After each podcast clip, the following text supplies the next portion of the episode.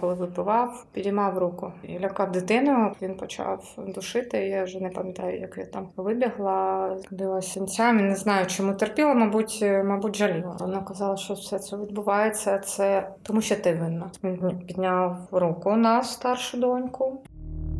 Привіт, мене звати Оля Новак, і це подкаст Сильна. Тут ми розповідаємо історії жінок, що постраждали від насильства, та як вони змогли вийти з токсичних стосунків. Говоримо про різні види насильства, де шукати підтримку і допомогу, та формуємо культуру нової толерантності до цього явища.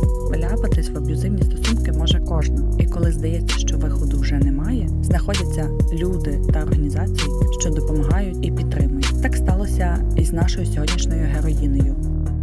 Мене звати Наталя, я із Маріуполя. Зараз проживаю в Франківську з березня вже того року. Як ви познайомились е, з першим чоловіком? Як е, у вас зав'язали стосунки? З першим чоловіком нас познайомили мої знайомі друзі. Я працювала тоді на ринку. Ну, якось швидко зав'язалися стосунки, бо можливо я дуже хотіла заміж. Тоді було 23 роки. Я хотіла заміж, хотіла сім'ю, дитину. Ну він був, ну можна сказати, з многодітної сім'ї, там троє дітей. Він був старший, що мав інвалідність е, позору. Такий він був дуже добрий. Він приходив завжди до мене з квітами, з цукерками. Спілкувалася якось е, дуже швидко. Так склали стосунки. Я завагітна ще до одруження. І його батьки зробили нам гарне весілля. Два, Два дні ми гуляли були гості, весільне плаття, все все, все було гарно, це було чудово. Ну я вже потім стала помічати, що йому не можна пити. Тобто добра людина, така весела, коли він випивав, приходив там з роботи п'яний. Тоді він взагалі не контролював майже свою поведінку. Я вже побачила це на другий день після весілля, коли ми поїхали з друзями, це було літо, і ми поїхали ну, на озеро відпочивати. Ось і щось йому почуло, що ми його обговорюємо. Ну йому так здалося, бо він дуже погано бачив. Жило щось йому почулось і дуже ну, красиво себе повів при гостях, при друзях, розвернувся, кинув мене, щось облаяв і пішов. Були такі дзвіночки, якось намагалися на це не звертати уваги, тому що ж кажу, ну перше таке чоловік і так і добрий, і веселий, і все було добре. А потім якось почалось е, все частіше. І дитина народилась, ну було все нормально. Він допомагав там, носив її на руках. Ну я на той час вже не працювала. Він заробляв недостатньо, цього не вистачало. В принципі, теж деколи і на їжу. Допомагали його батьки, приносили там поїсти, допомагали із дитиною. І так матеріально. А він, ну ті гроші, що в нього були, там зарплата. В принципі, він так особливо і не давав їй, почав частіше випивати. І коли випивав, підіймав руку і лякав дитину. Коли дитина вже така стала ну більш-менш сиділа в колясочці, десь місяцю було півроку, дев'ять місяців. Лякав, вона досі боїться собак. Коли гуляли, так у нас були такі алейки біля дому.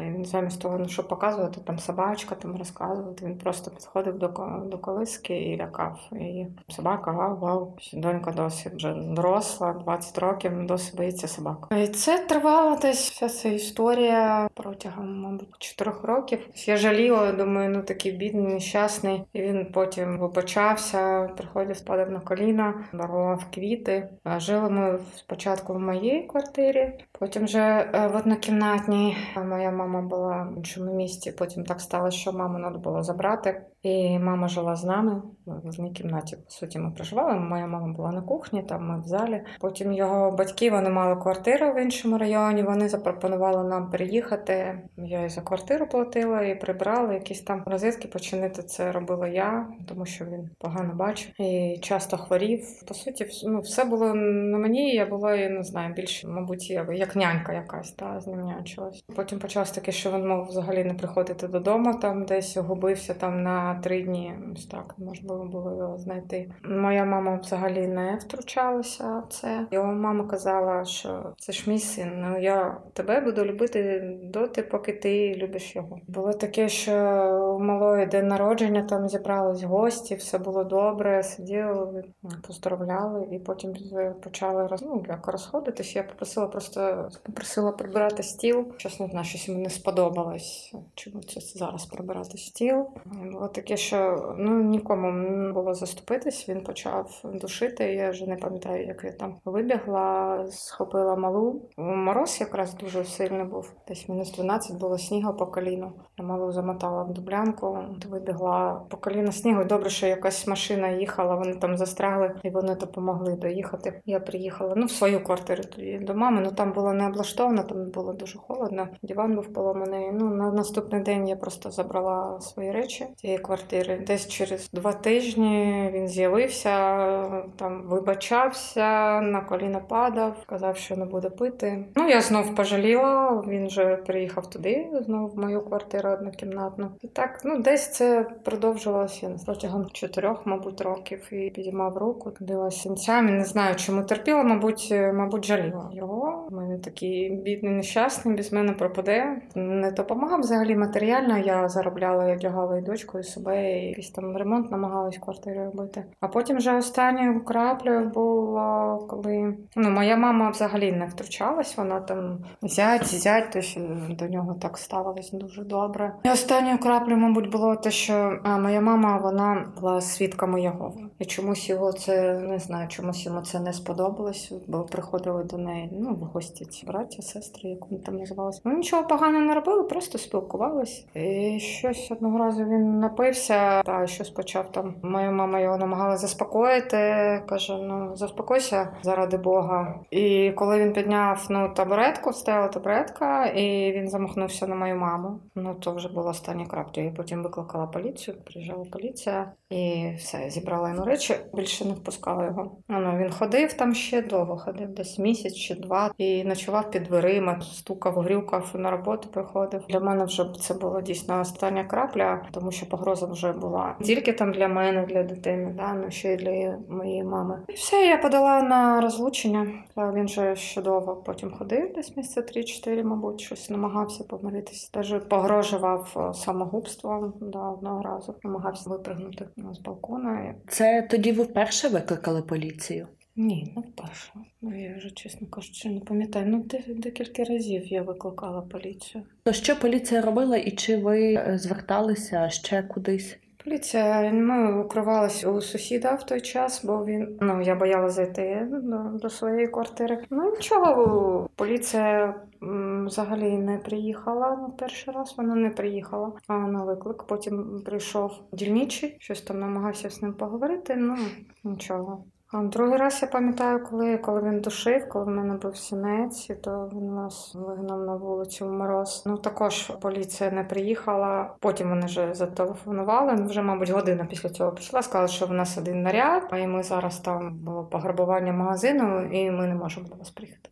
Потім вже перетелефонували. Ну як ви там? Та ну як вже вже нормально. Ну і добре. Ну і все. І так на цьому все скінчилось. Тобто на нього ніхто, ну по суті, ніякого впливу не було. Який це рік був? Скільки це років тому назад приблизно? Це десь 2004 та 2005. Яка періодичність була цього кола насильства, коли він чиняє насильство, потім він вибачається і потім іде на нагнітання? Яка періодичність була от спочатку, коли ви одружилися, і потім? Так, якщо проаналізувати, я теж не знаю, можливо, це коли зарплата наступала, можливо, він мог собі дозволити випити. Або таке було, що там день народжень чи щось таке таке, де він мог випити там з друзями. Це відбувалось тут тоді, коли він пив. Ось він тоді ну не мог взагалі контролювати себе, свою агресію. Я вже намагалась так спокійно, прийшов п'яний, щоб вже лягав спати, щоб не чіпати його. Як ви тоді себе почували?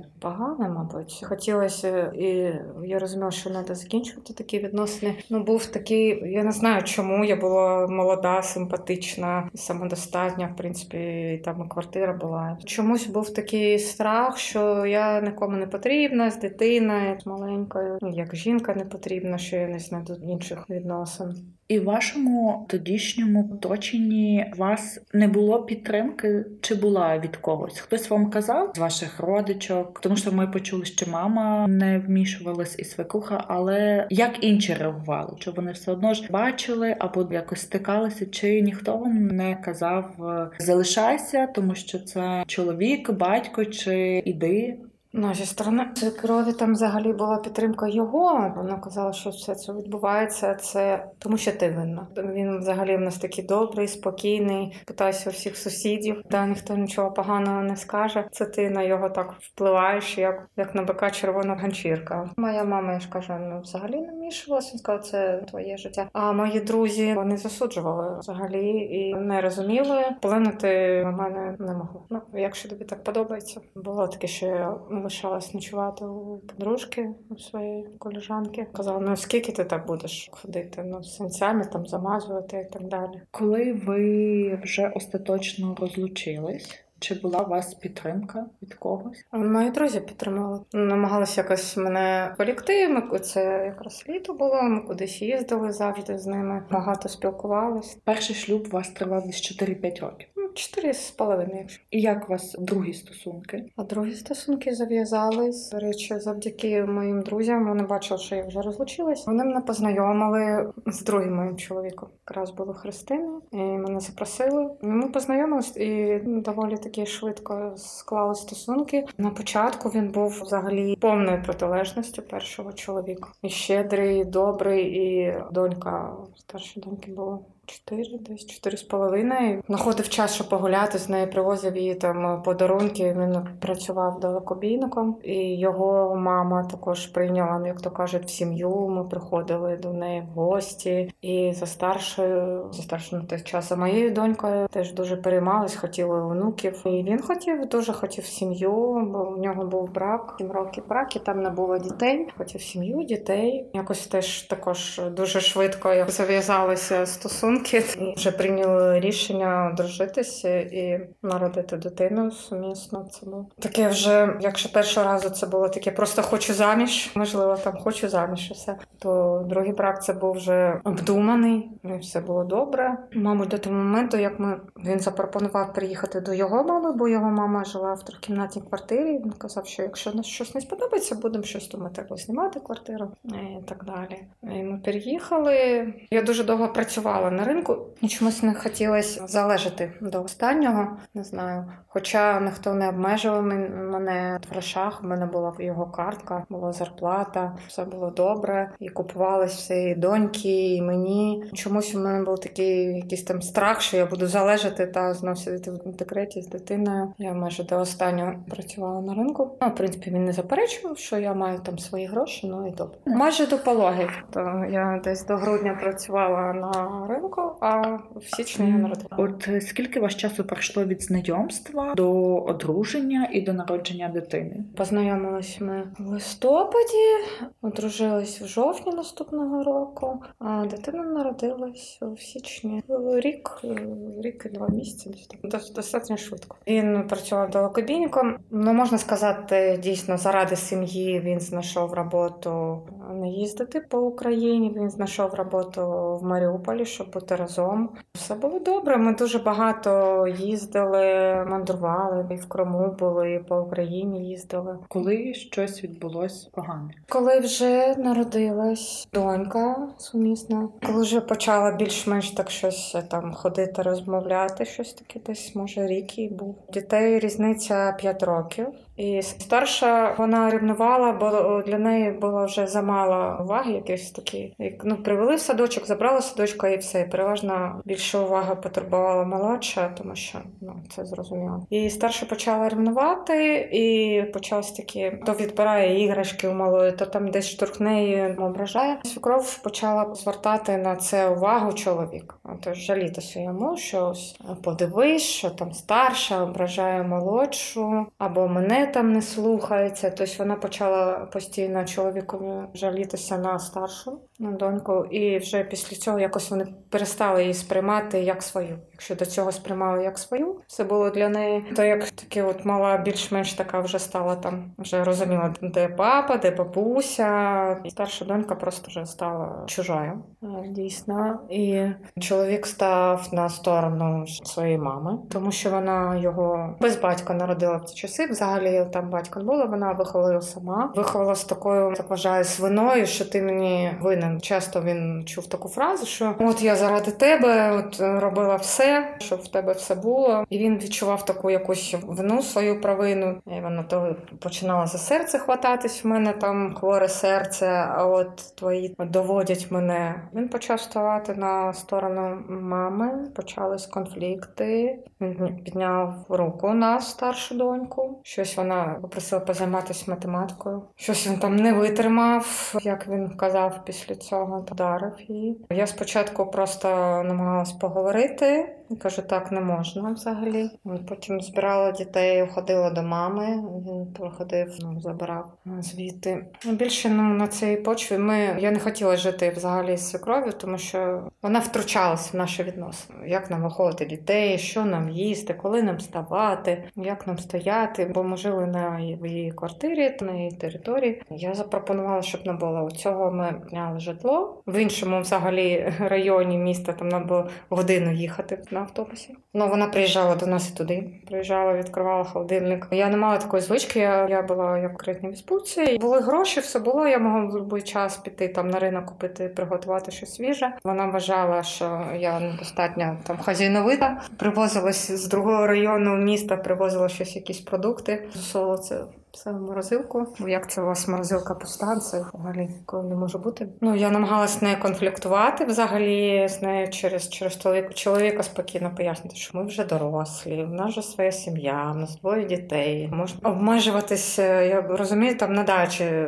допомогти там, бо їй вже важко і так далі. Ну давайте на цьому наше спілкування будемо обмежувати. Бо ми ну дійсно чим подалі, я думала, подалі приїдемо і не будемо жити під одним дахом буде якось вона краще. Краще вона якось не вставала. Це був вже, мабуть, 2008 рік. І осталась якраз криза, така економічна. і Чоловік майже лишився без роботи. А я а я на той час вже працювала. Працювала в садочку, була мала дуже маленька зарплата. І прийняли рішення. Ну ми не могли знімати вже більше це житло, і знов прийшлось переїхати туди до свекрови. А чоловік знов тоді поїхав заробляти гроші до кабінком. Я лишилася з двома дітьми з свекров'ю. Ну і взагалі ми майже не бачились, бо він їздив, заробляв гроші і там щось не платили. Ну такі дуже важкі були часи. Свекров вже мене сприймала як якогось ворога, як це єдиний такий синочок, раді якого вона поклала все своє життя. Вона завжди осуджувала мене. Я намагалась кудись піти в гості до друзів, поспілкуватись. Це преподносилось так, що ти десь щось з ким там згуляєш, так далі. І ми почали так віддалятись взагалі повні цього. І мама додавала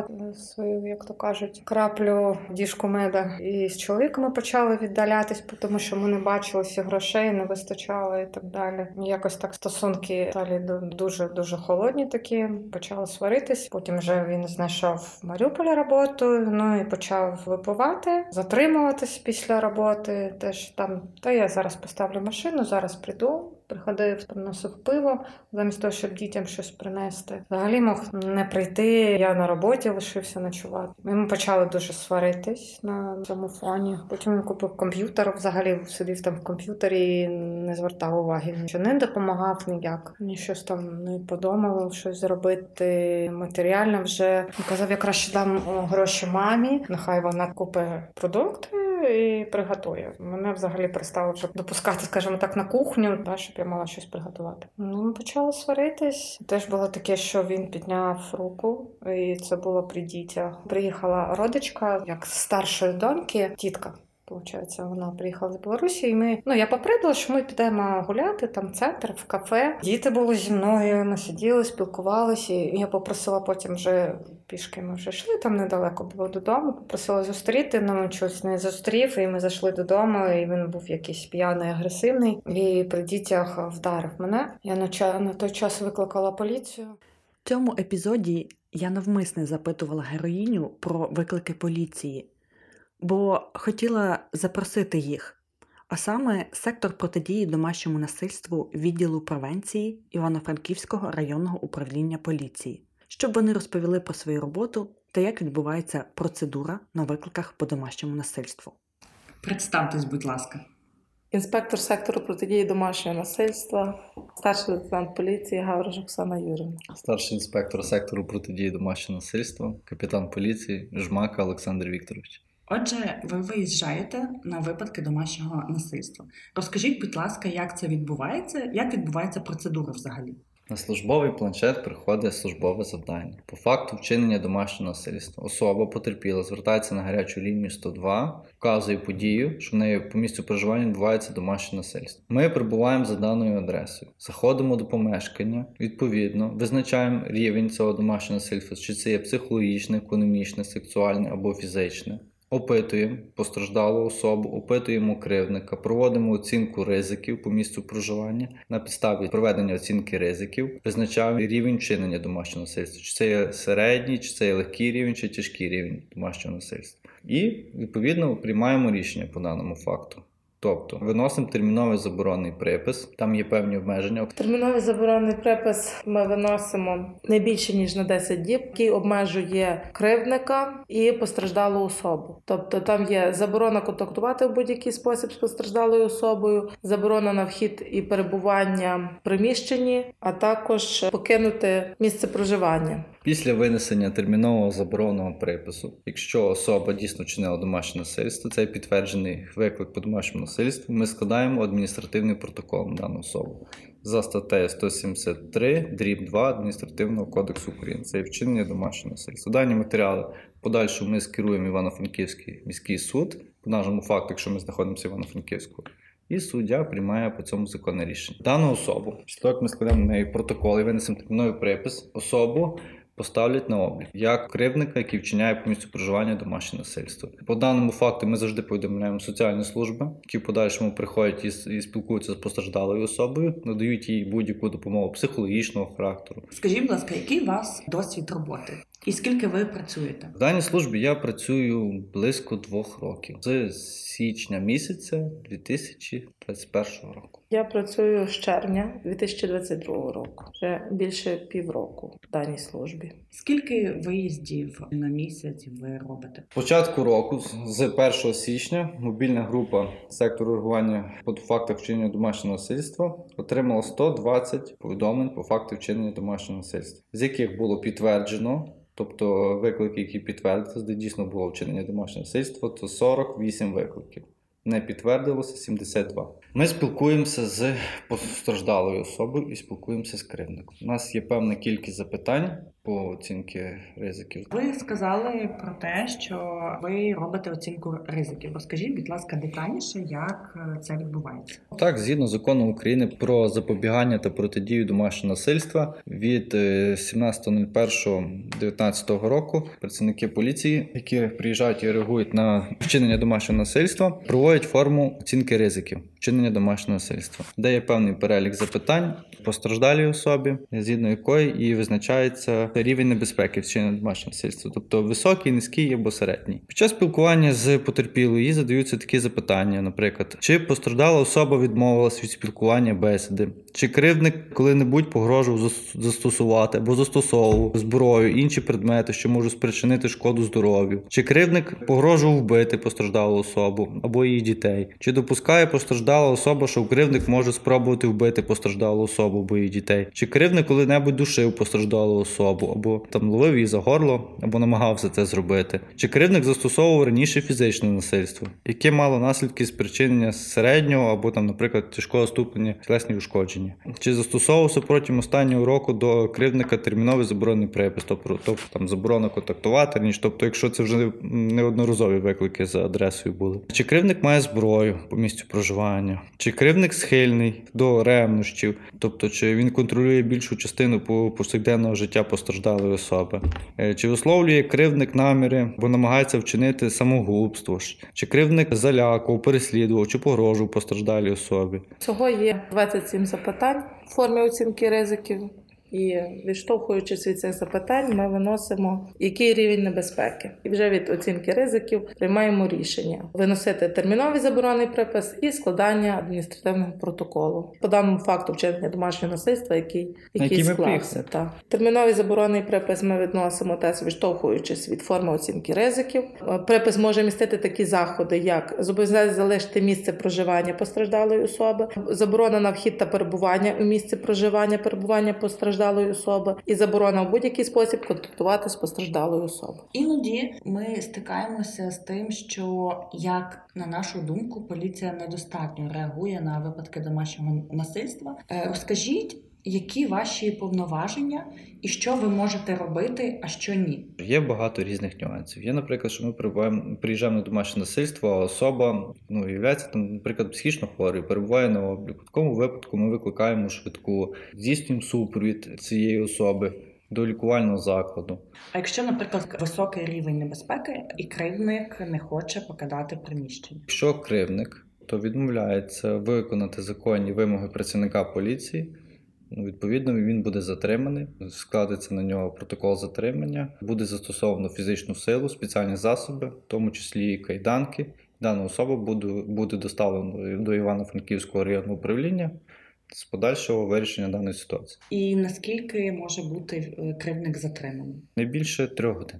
Якщо ви приїжджаєте і бачите, що, наприклад, високий рівень небезпеки, але жінка відмовляється від свого виклику. Ви маєте на увазі, що жінка боїться чоловіка Так. і боїться написати заяву. Так, от вона позвонила в поліцію, але от ви приїхали на виклик і вже там щось змінилось. Я вам скажу так: ми стараємося кривдника і потерпілу особу роз'єднати по інших кімнатах, щоб кривдник був на кухні, спілкувався з ним поліцейським, постраждала особа, спілкувалася з іншим поліцейським. Ну, якщо це дозволяє ситуація, ми завжди приходимо, ми проводимо оцінку ситуації. Бо якщо кривдник там, наприклад, ну неадекватно себе поводить, перебуває в сильному стані алкогольного сп'яніння, то звісно, що один з колег, один працівник не може з ним на самоті залишитися. Але ми стараємося з особою поспілкуватися окремо.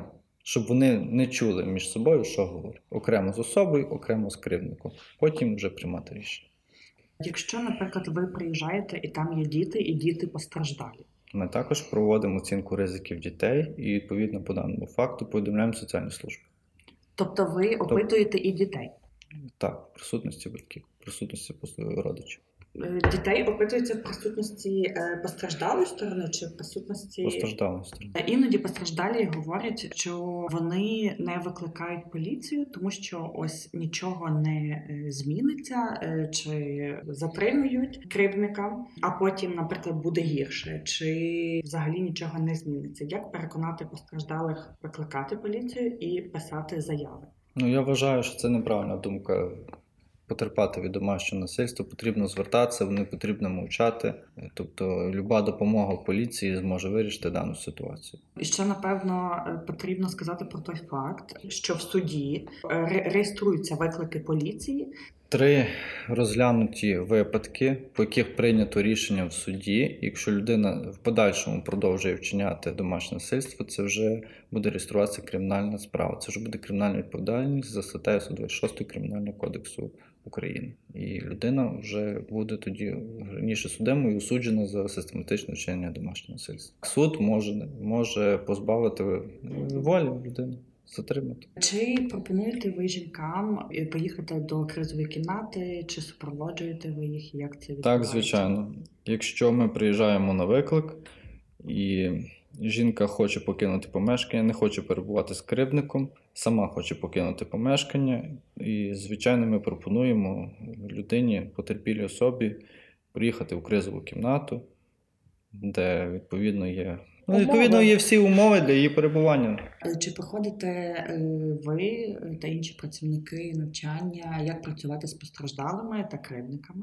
Що потрібно робити, говорити, як заспокоїти е, постраждалу? Я була на таких курсах, як тільки прийшла в сектор протидії домашнього насильства, де нас навчали, як правильно знайти підхід до постраждалих осіб і до кривдника. Так також на даних курсах нас навчали, як правильно спілкуватися з дітьми, які є постраждалими від домашнього насильства. Ну тут більше психологічна допомога уже дітям потрібна. і дітям, і постраждалій особі, бо є ну, все залежить від ситуації, яка склалася. І ми моделювали різні види ситуації. Вже згідно тої ситуації приймали, ну спілкувалися з даними потерпілими особами і з кривдником. Також тут ще я хочу зазначити, що є різні ситуації домашнього насильства, такі ну можна сказати, як більш психологічні. Був конфлікт, незначний конфлікт. От ми навіть були з Олександром Вікторовичем на такій ситуації, де потрібна була більш психологічна допомога і дружині, і чоловіку просто поспілкуватися, тобто вияснити певні якісь моменти. Чоловік сказав свою сторону, чому вчинив конфлікт, словесний конфлікт. То більше було психологічний характер конфлікту був словесний. От жінка виразила. Поговорили в присутності працівників поліції, і конфлікт було вичерпано. Так само на курсах нашої підготовки був такий предмет, як психологія, оскільки в будь-якій ситуації завжди треба знайти підхід до людини, тобто поспілкуватися і, ну, І ви, вияснити, вияснити дану конфлікту ситуацію. Так. Є переважно, що особи, які перебувають на обліку, які систематично вчиняють домашнє насильство. Зараз, наприклад, є багато що справ в суді зараз по них, що очікуємо прийняття рішення суду і подальшу долю даних, даних осіб. Мене ще таке питання: як ви собі е, допомагаєте, тому що ви теж е, ну, сторона, яка надає допомогу, і ви бачите ці різні випадки. Як ви можливо допомагаєте собі, розвантажуєте себе, щоб якісно надавати допомогу? Я до цього ставлюся як до роботи своєї. Тобто, так, звичайно, що це робота і постійно перебувати в негативі не можна. Ну, але потрібно думати, що це є робота. І ну, якось в мене є сім'я своя також. У мене є і хороші, багато хороших моментів в житті, які ну, допомагають мені якось от розвіятися. Останнє, що б ви побажали, е, чи можливо якісь поради, рекомендації дали нашим слухачкам і слухачам? Ну, в першу чергу, це, напевно, не мовчати, не тримати це все в собі. Тому що в більшості жінки думають, а там сьогодні сталося, завтра перейде. Якщо це систематично трапляється в житті осіб, е, потрібно звертатися на гарячу лінію 102, повідомляти про це, щоб приїжджали працівники поліції, надавали допомогу, повідомлялися соцслужби. Не терпіти домашнє насильство. Дякую вам і дякую вам за вашу роботу. А зараз повертаємось до історії Наталії, яку я зупинила на моменті, що вона викликала поліцію, і дізнаємось, що відбулось після виклику. Свекрові не було вдома. Він, я не знаю, де він на той час десь переночував, мабуть, у своєї тітки. Ну, приїхала поліція, давала, я давала, написала заяву. Свекров там все заперечувала. І на наступний день вже лишився шрам у мене, а, зашивали кров. Потім прийшов одразу, то там дільничий прийшов, приходив з ним, спілкувався, і відділок його викликав. В принципі, там вже ну, зафіксували лікарі, та що були по- бо і був шрам, зашивали. Я забрала заяву, бо він, він, його тьотя і мама дуже просили, теж вибачався. Ну як, ну сім'я, все ж таки ж він хороший, там все. Заяву я забрала, хоча йому там я не знаю наскільки там серйозно, ну відреагували одразу, і дільничий розказував, що можливо, навіть якщо суддя прийме рішення, то до півтора року ув'язнення. Ну якось злякалась, думаю, буде він дійсно сидіти там в тюрмі, як я буду потім почувати себе. Ну, вибачила. Ну, стосунки після цього краще, скажімо так, не стали. І останньою, мабуть, е, краплею було коли. А старша вже була ну, в такому віці, десь їй було 10 років зі своїм характером. І вона бачила, що її ну, не сприймають, що більше люблять молодшу сестру. То вона почала вже десь обманювати. В школі почались проблеми. Я приходила, бо вона ображала інших дітей, привертала до себе увагу. Тут же я зверталась вже до психологів, також до дитячих. І одного разу вона мені дзвонить, каже: мама, я не можу зайти ну, додому тоді, туди до свекрови, бо вона мене не впускає. Каже, йди і дала на той час. Це було проїзд був 2 гривні коштував. Каже, їжджай до своєї бабусі. Ну, моя мама вже тоді дуже хворіла, вона майже не ходила. Я кожен день туди їздила до неї, приходила медсестра, ставила їй крапельниці і так далі. Дуже багато було уваги туди, до моєї мами. Свекров і чоловік ну, не бачили. що мені потрібна якась хоча б допомога. Вони взагалі з дітьми не допомагали. Ти там дуже багато часу проводиш. Ну а як? Якщо моя мама після лікарні в стався там ішемічний інсульт. І коли мала дзвонить, каже: мама, мені мене бабуся не впускає додому. Ну що мені робити? Кажу, ну давай, їжджай. Ну і все. Я забрала малу садочка і поїхала туди до мами. І на наступний день вже зібрала речі, допомогли друзі. Я кажу, давайте треба щось шукати, якесь житло, бо там неможливо було на той час жити в тій квартирі в однокімнатній. Дуже було холодно, і не було місця, і не було ремонту. І було далеко там до садочка, до школи нам. І друзі допомогли, знайшли там житло таке більш-менш, яке нам підходило. І я забрала дітей, забрала свою маму, а свою квартиру здавали. Там була невеличка така різниця якраз. Ну і чоловік він взагалі не то, що не зупинив, він навіть допомог нам зібрати речі і поставити їх в машину. Помахав нам ручкою, папа. Та. Ну і все. Якось теж не, не намагався взагалі помиритися. Прийшов одного разу до нас в той будинок, який я відіймала, подивився, сказав: ну тут мені тут немає місця. Приходив теж такий не, не тверезий, молодший при, приносив подарунки, а старший ні. Знову ж таки, образа, сльози. І досі старша мені це досі згадує. Вона каже, що ви мені не приділяли взагалі уваги. І були такі ревнощі до молодшої сестри. Зараз такі, от тільки вже минуло там майже 10 років. Зараз вони вже такі стали дорослі, і в них, дякувати Богові, вже налагодили стосунки. Вони дійсно дві сестрички та такі підтримують одна одну, люблять одна одну. Чи ви зараз спілкуєтесь зі своїми бувшими чоловіками, чи вони спілкуються з своїми доньками? Перший чоловік взагалі ні. Він не платив аліменти десь протягом не знаю 10 років, мабуть.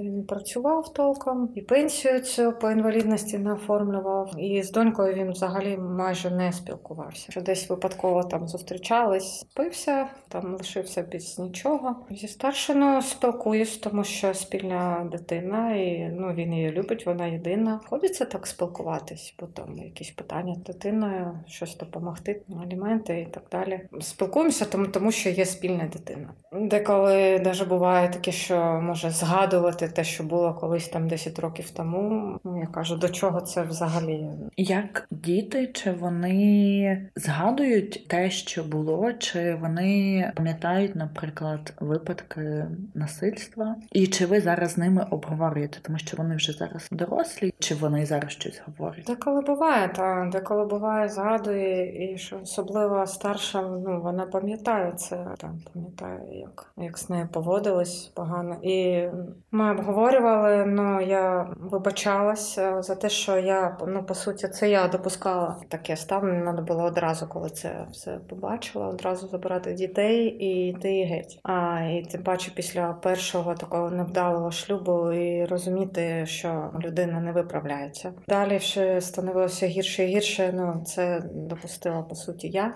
Нічого не пропала, працювала на двох роботах і доглядала за мамою, яка вже була лежача, і двома дітьми поралась, як то кажуть, ну вони виросли. І... Старш отримала освіту.